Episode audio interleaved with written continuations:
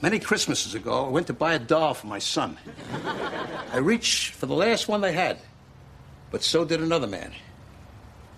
As I rained blows upon him, I realized there had to be another way. What happened to the doll? It was destroyed. But out of that, a new holiday was born. A Festivus for the rest of us. A Festivus for the rest of us, Doug. Are you in the mood for that this year? yes. If at any point I can make the statement while I was raining down blows, it occurred to me there's got to be a better way. There's got to be a better way. So, I'm Lance. I'm Doug. And we are bringing you a podcast for uh, the Christmas holiday Wednesday night. Which date is that actually? The 28th. The it's, 28th. It's the podcast of us for the rest of us. that's the worst thing ever. I'm so glad that you did that on the spot, and that's not something that you planned. I did because not plan that. That would be terrible. All right, so that of course is uh, Seinfeld, and that's uh, Festivus for the rest of us. And I don't know about you, but I do not have a grievance poll or a feat of strength planned for uh, this year. No, but I think for most people it just comes naturally when you get around the table. there, there are a list of grievances that go out. There are blows that will be thrown. It's, it's what makes Christmas so special, right?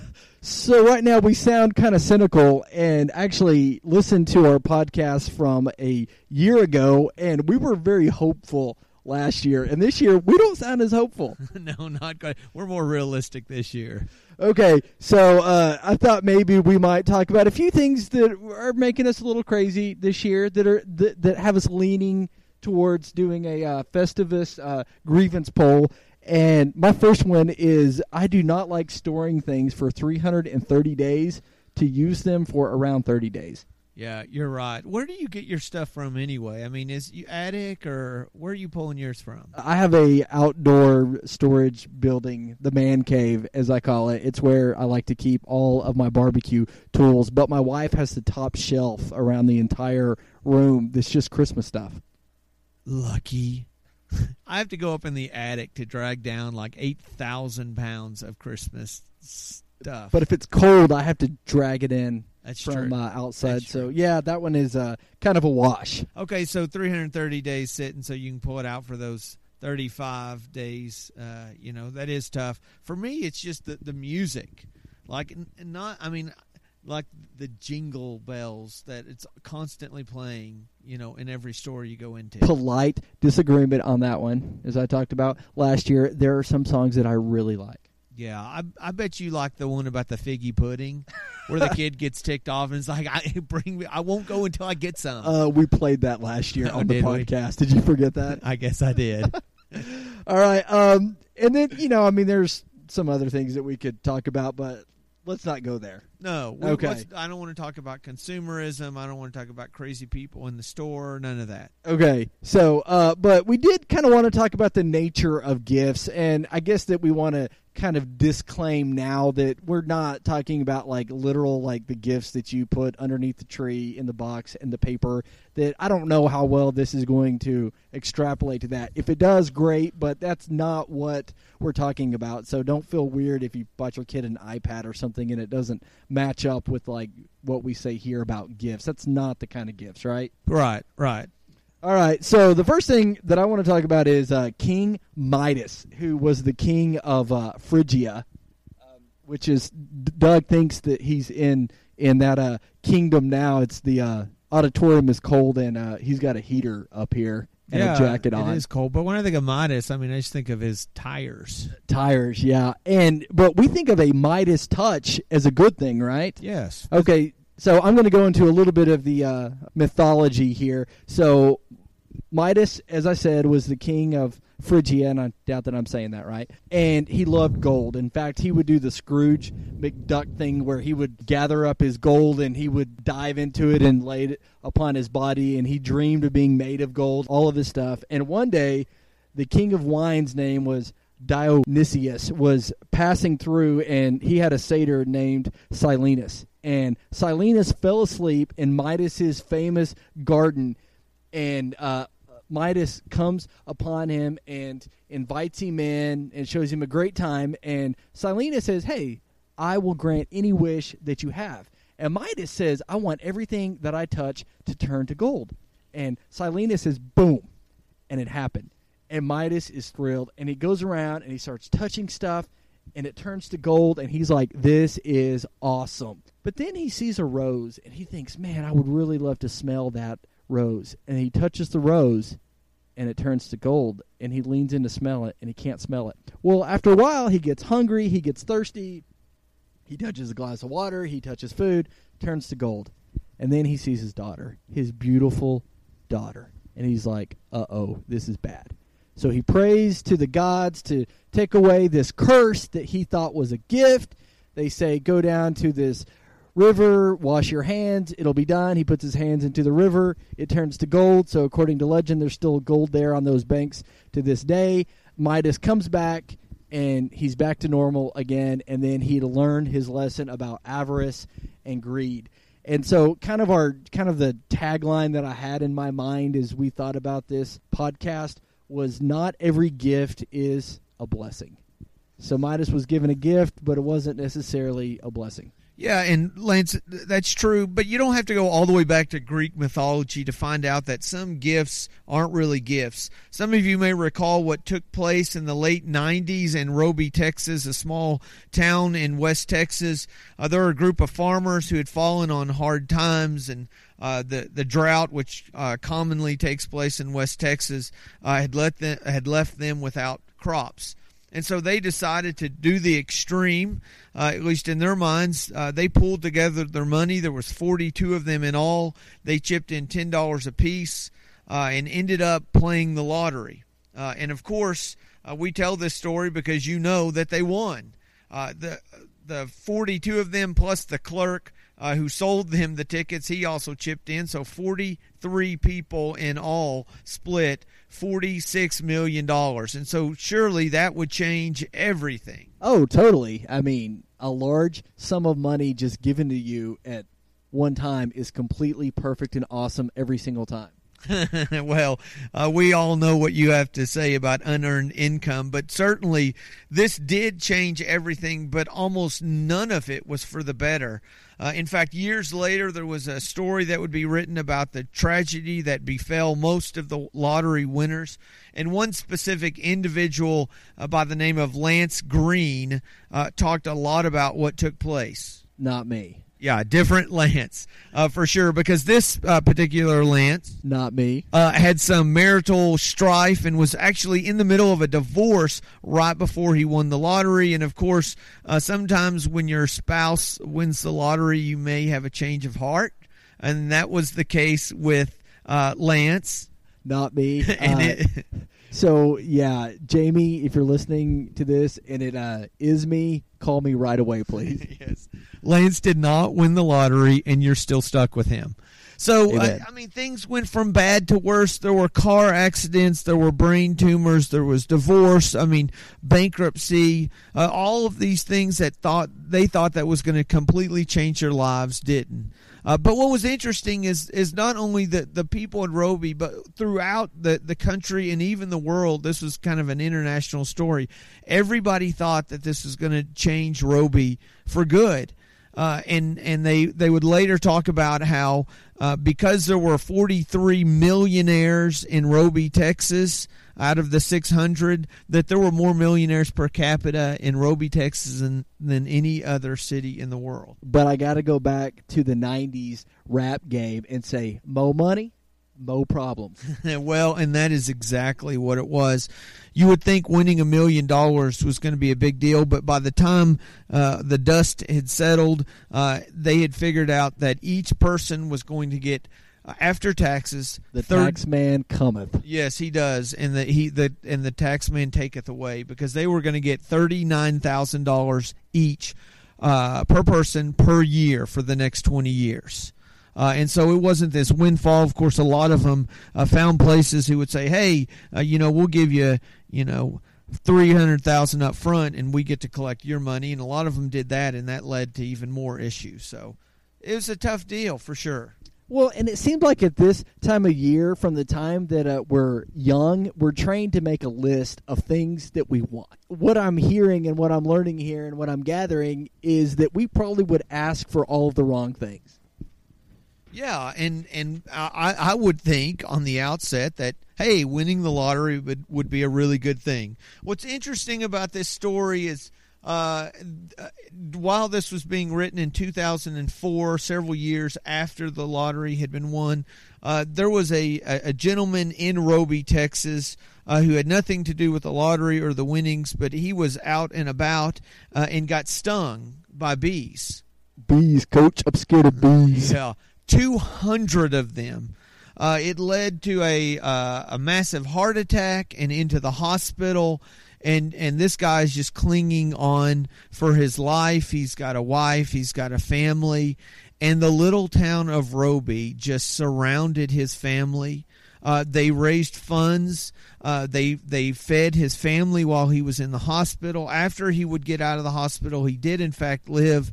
That he was going to have his medical bills taken care of. There would be food on the table for him. And and it's it's interesting because at the end of the day, even even Lance, the lottery winner, not Lance, Not not not Lance, I'm broke, Lance. he would say, you know what? Winning the lottery was probably about the worst thing that happened to me.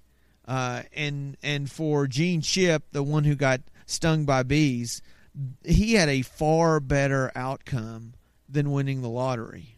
Yeah, because nobody would think that the guy who's got stung by a swarm of bees is better off than the guy that won the lottery.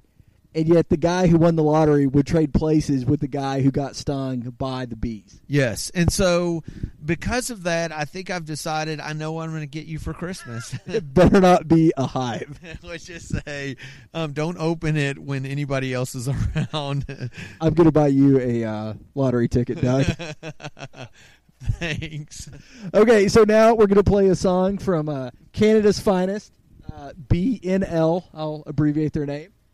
And it's a song that I think Doug has grown to love.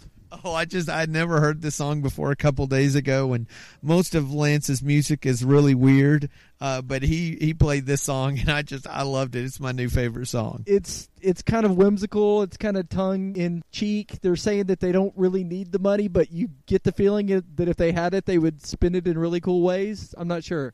Yeah, yeah, it's great. You're gonna love it. Okay, if I had a million dollars. If I had a million dollars, if I had a million dollars, well, I'd buy you a house. I would buy you a house. And if I had a million dollars, if I had a million dollars, buy you furniture for your house. Maybe a nice Chesterfield or an ottoman. And if I had a million dollars, if I well, I'd buy you a K car, a nice Reliant automobile. And if I had a million dollars, I'd buy you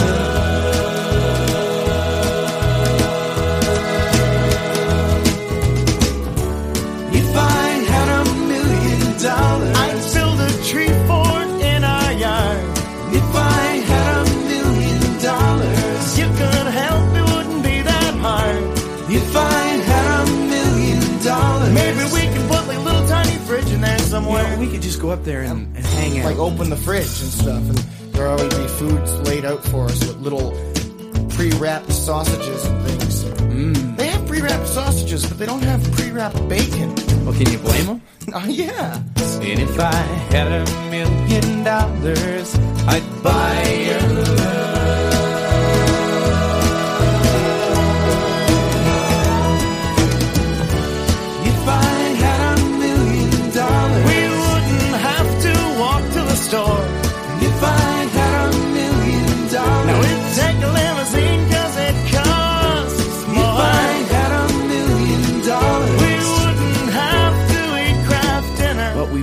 we would eat Kraft Dinner of course we would. We just need more. and buy really. Exp- So if I had a million dollars, I definitely would do the tree fort. That's Ye- a given. Okay, well, um, I'll, I'm going to buy you a lottery ticket because I want a tree fort. okay, right on. So we're going to shift gears just a little bit now, and we're going to talk about a story that I'm guessing nobody would have predicted that this would be the Bible story that we would use for a Christmas type podcast. No, no way. There's two parts of this story, and we're probably only going to address the first part because the second part is even more off the ball, wall weird. Most definitely, we're just going to do the first part, and it's the story of of Jephthah. Yes. And we're not positive if we're even saying that accurately. Yeah, if you look in Judges uh, chapter 11 verse 1 and you see that that conglomeration of consonants, you just you want to buy a vowel. Yeah, it looks like an Eastern European name there. Yeah. Okay, but it's Hebrew. Yes. Okay, so Jephthah is a Gileadite. From the tribe of Gilead. Yeah, and a mighty warrior. So Sounds that's like how he is introduced to us here. And it's still in verse one here, and we we've debated a lot about which word to use, and I'm still actually on the precipice of which one to use. Yeah, and I'm on the precipice of pushing the beat button when you say that word. Okay, his mother was a Uh, starts uh, with a P, ends with a toot. I might take that out too. a woman of ill repute. She's a woman of ill repute. She is. So, Doug's still laughing. Okay. Okay. okay, she is a she's a woman of ill repute. Yes. the NIV uh, well, no, the NIV calls her something else. Yeah. Okay. But it's Christmas time and there's a, a church podcast, so you did not hear anything like that. so his mother and dad are not married, and there was a transaction of money that took place that resulted in the birth of Jephthah. yes. Okay, so I don't think we need any more pejoratives or junior high humor to get through the rest of this podcast. Deal? Yeah, and I'm just glad that this is like audio only and we don't have to like draw pictures or anything. That's true. Okay, Gilead has uh, other sons by his wife. So right now we know that Gilead might not be the most stand up righteous dude in the village.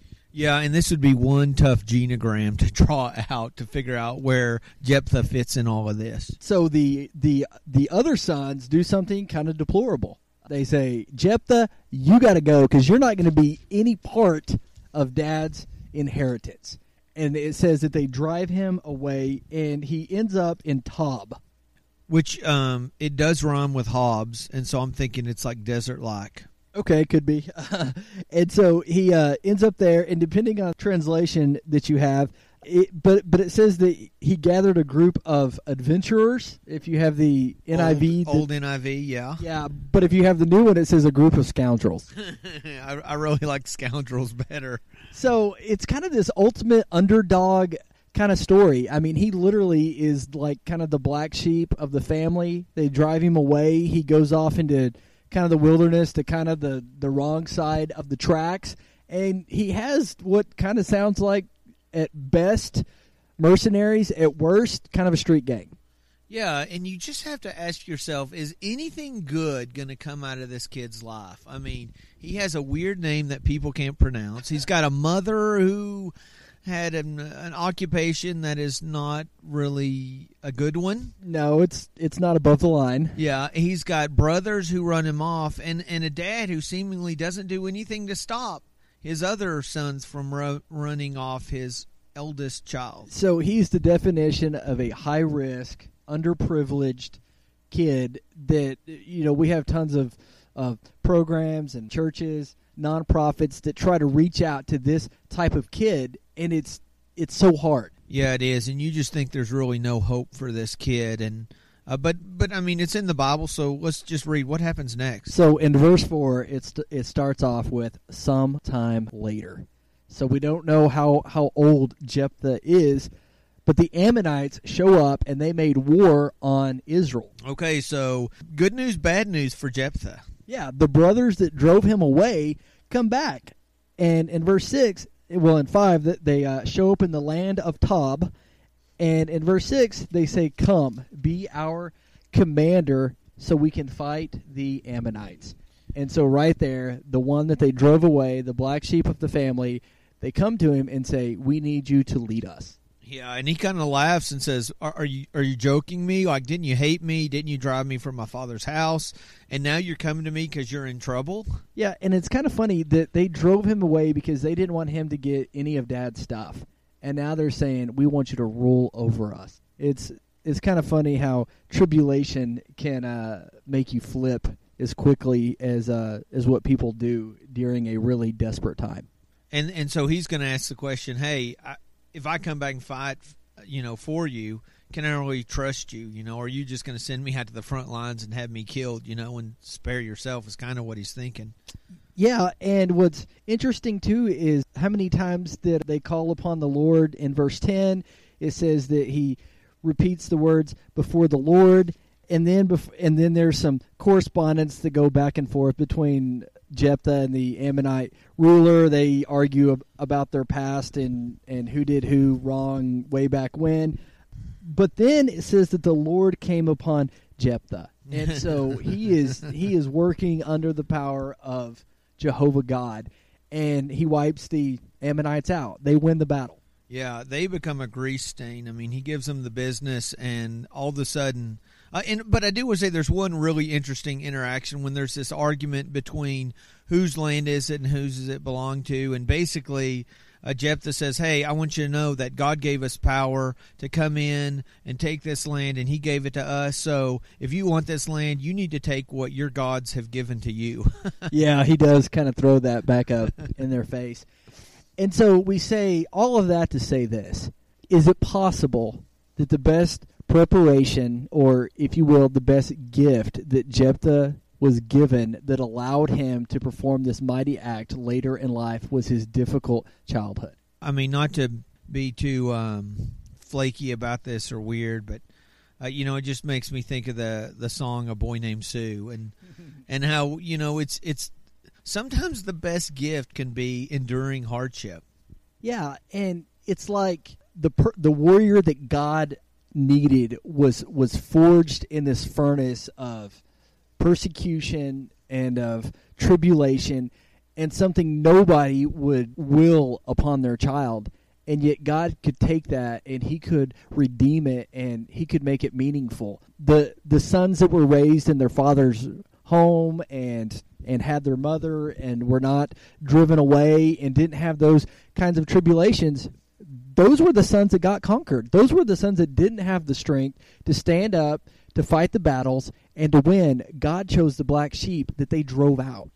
Yeah, and and what's interesting about this, of course, you guys don't see the behind the scenes and and the chopping block. What didn't make this, but Lance and I sat around and we named off, rattled off probably a dozen different characters within the Bible who had some really tough upbringings. You know, you talk about David, you talk about Joseph. I mean, David, yeah, King David, you know, he was anointed king and then he went back out into the field and tended the sheep. You know, he would run and hide from Saul, you know, all these hardships that he had to face. And we hear this over and over and over again that seems like God gifts people with difficult times. Yeah, and it's really hard to get into kind of the sovereignty and the free will and is God the one who put Joseph in the well or did uh, evil do that but God could work through evil? I mean, I don't know that we wanted to get that theologically deep here, but I do think that we want to say this right now is that that God can take those those very difficult times and can redeem those things and bring about amazing events for his kingdom. Yeah, and and the things that we assume are the greatest gifts that God could give us, you know, maybe we think of lotteries or maybe we think of, you know, a great career or different things. Well, how about if we just jump ahead to Samson, which is chapter 13 of Yeah. the same book? yeah. He's special from the from before birth. Yeah. He is called, he is special. He he is given a mission from the time he's young. He's given this strength. He doesn't have to go to funerals as, as a kid, which, you know, when you're growing up, funerals are like the worst. And so I'm, I'm being a little flippant there. But Samson has most of the gifts that most of us would uh, ask for, and he kind of wastes them in Yeah. some ways. Jephthah is not given any of those, and I guess the moral of the story is that God can use both. Sure. So let's maybe just compare that a, a little bit to Jesus now. Jesus has a little more of a Jephthah um, upbringing than what you might think.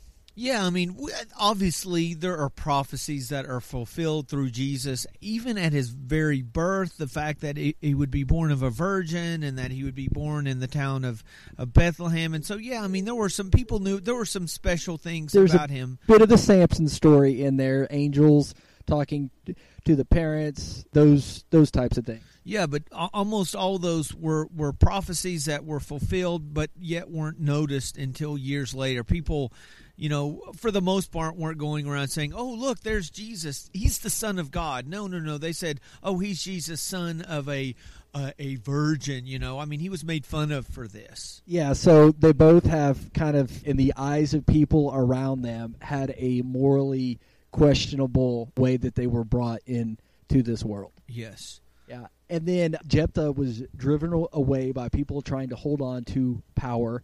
Jesus, of course, is driven away by a king, Herod, trying to hold on to his power. Sure. And so th- there's a lot of similarities there. J- Jesus has a uh, what uh, we would assume would be a difficult upbringing. They have to flee when uh, when he's a toddler. Uh, every boy of his generation in that vicinity, of course, is going to be murdered. And so you uh, have a lot of tribulation there that's closer to Jephthah than it is to Samson. Yeah, and, and you think what's really going on here? I mean, this is the Son of God. God chooses to come down to the earth. You know, is this really the way that He's going to uh, to bless His Son? Is is to put him through such hardship and trial? Why why didn't He allow him to be born into royalty, into a palace? I mean, wouldn't that be a better gift? And I think we all know what the answer to that is. Yeah, sometimes the best gifts that God can give us is kind of the broken path. It's kind of the hard way. Yeah. Is this the time where I'm supposed to sing, you know, Garth Brooks? Sometimes I thank God for unanswered prayers. um, I like the sentiment. Not a fan of, of the song. so that's a no. Uh, yeah, that's gonna be a no. But speaking of music, we do want to play a song here, and it's uh, Jars of Clay, a band that I've loved uh, since I was 15 or 16 when they came out. But we are going to listen to a song that I don't think that you would actually want to do. It's a Christmas song. It's the Drummer Boy, and if if somebody has a child and you go visit them, don't go and bang on something to as the gift for the child. Uh, babies wake up when you do that and they cry. But I love the song. Play it.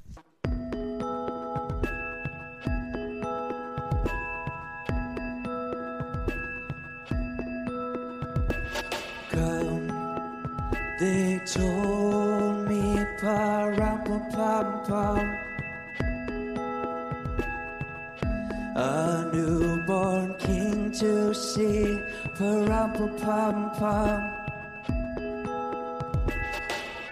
Our finest gifts we bring pa ram pa pam pam. to lay before the king. Ba-rum-pa-bum-bum, rum-pa-pum-pum, rum-pa-pum-pum. So, to honor him, pa-rum-pa-pum-pum, when we come.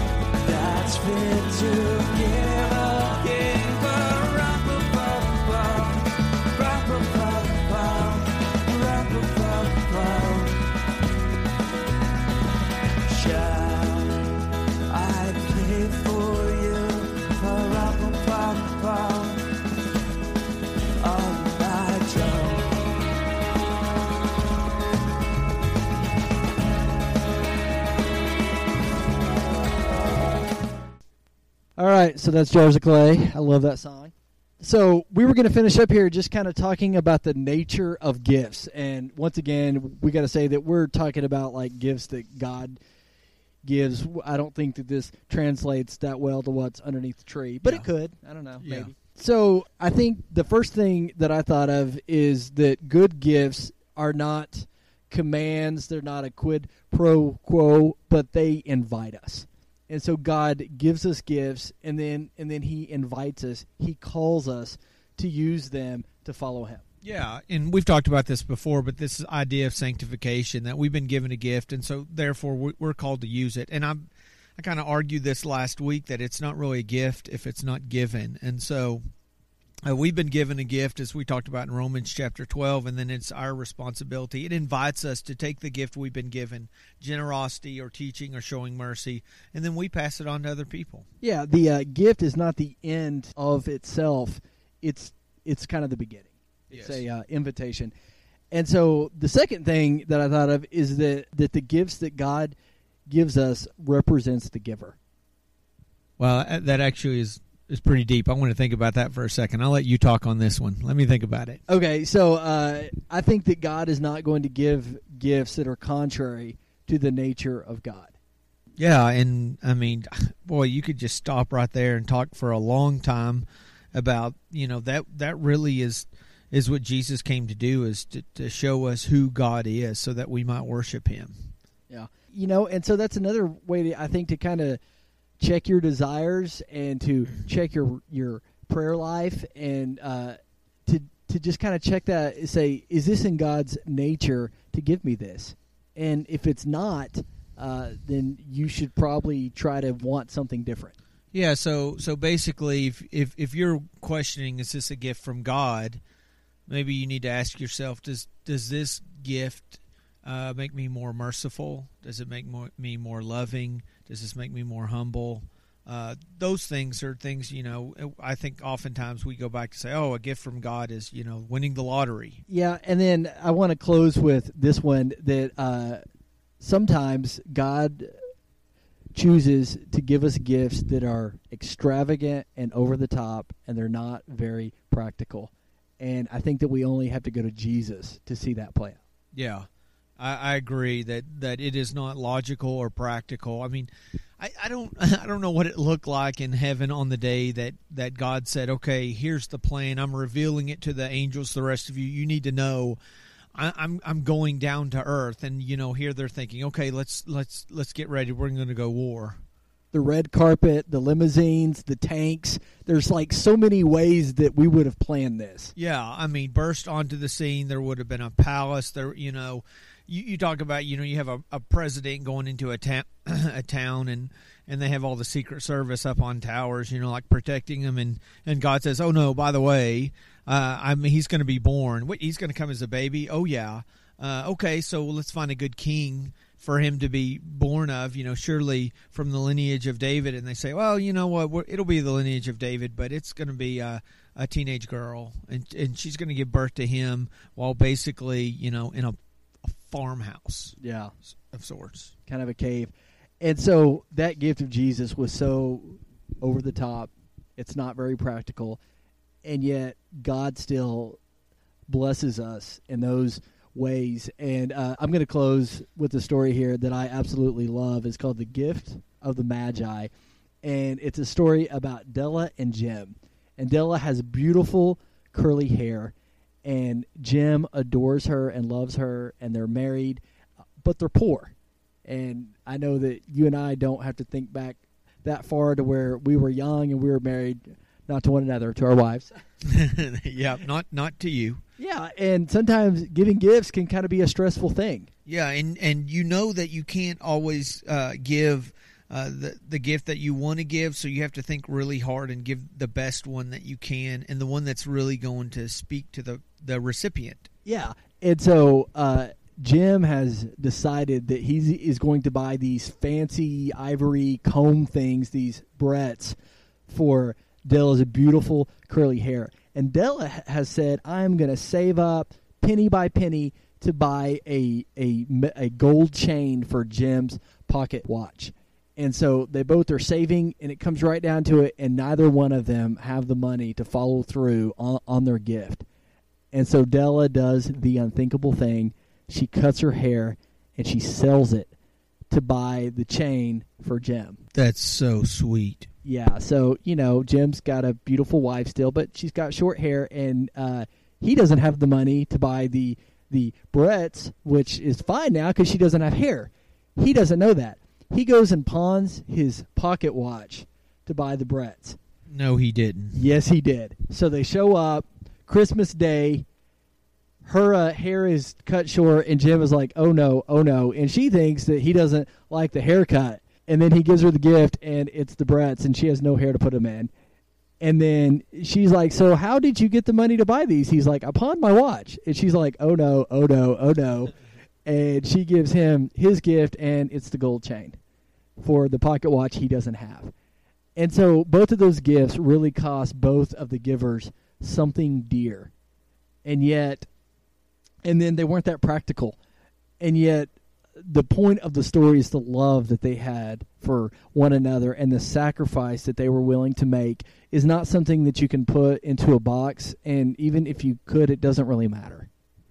Yeah, and and really it is the I just think about that that story and and they would go on years later you would you would imagine and and treasure the gifts that they got not because they were practical or they used them daily, but instead because they know the sacrifice that was made in order for them to receive that gift. Yeah, it it really is the sacrifice and the heart. And you can't really wrap that up. You can't put it underneath the tree. It's hard to quantify, but you know it when you feel it. And I think that that really is our prayer for uh, all of you is regardless of what is is uh, under the tree, but that but that you experience that. And we pray that you experience that with your family, but ultimately we want you to feel that through our our Lord. That's right, and and to realize that his gift was extravagant and it was illogical, uh, and yet in so many ways, uh, our lives are changed daily because of what he did by sending his son Jesus. Absolutely. So that's that's the cheesy place that we want to close on. If this were a lifetime movie, there would be snow that would start to fall, and we would start to carol. But we really are gonna kind of end this here at what's the real meaning of this time of year, and it's that we have a God who gives amazing gifts. Yep. And and to be thankful for the the gifts that he gives us, even when they don't seem like they're the ones that we wanted in the first place. Amen. Merry Christmas. Isn't there anyone who knows what Christmas is all about? Sure, Charlie Brown. I can tell you what Christmas is all about. Lights, please. And there were in the same country shepherds, abiding in the field, keeping watch over their flock by night. And lo, the angel of the Lord came upon them. And the glory of the Lord shone round about them. And they were sore afraid. And the angel said unto them, Fear not. For behold, I bring you tidings of great joy, which shall be to all people. For unto you is born this day in the city of David a Savior, which is Christ the Lord. And this shall be a sign unto you. Ye shall find the babe wrapped in swaddling clothes, lying in a manger. And suddenly there was with the angel a multitude of the heavenly host praising God, and saying, Glory to God in the highest, and on earth peace, goodwill toward men. That's what Christmas is all about, Charlie Brown. Okay, so there was a little bit of Linus and Charlie Brown in a, a, reading from Luke chapter two, but I want to just curious to see how many of you were able to to listen to this. And so, if you did, uh, I've got a I've got a question that I want you to bring to me. Uh, one year for Christmas, I bought Jennifer a gift. It was in my mind a really good uh, gift. It was very practical. It was something I thought that would be cool and she would probably say that it was the worst gift that she ever got. So, if you're still listening now, come up and ask me what was that gift that I gave Jennifer for Christmas that was so terrible.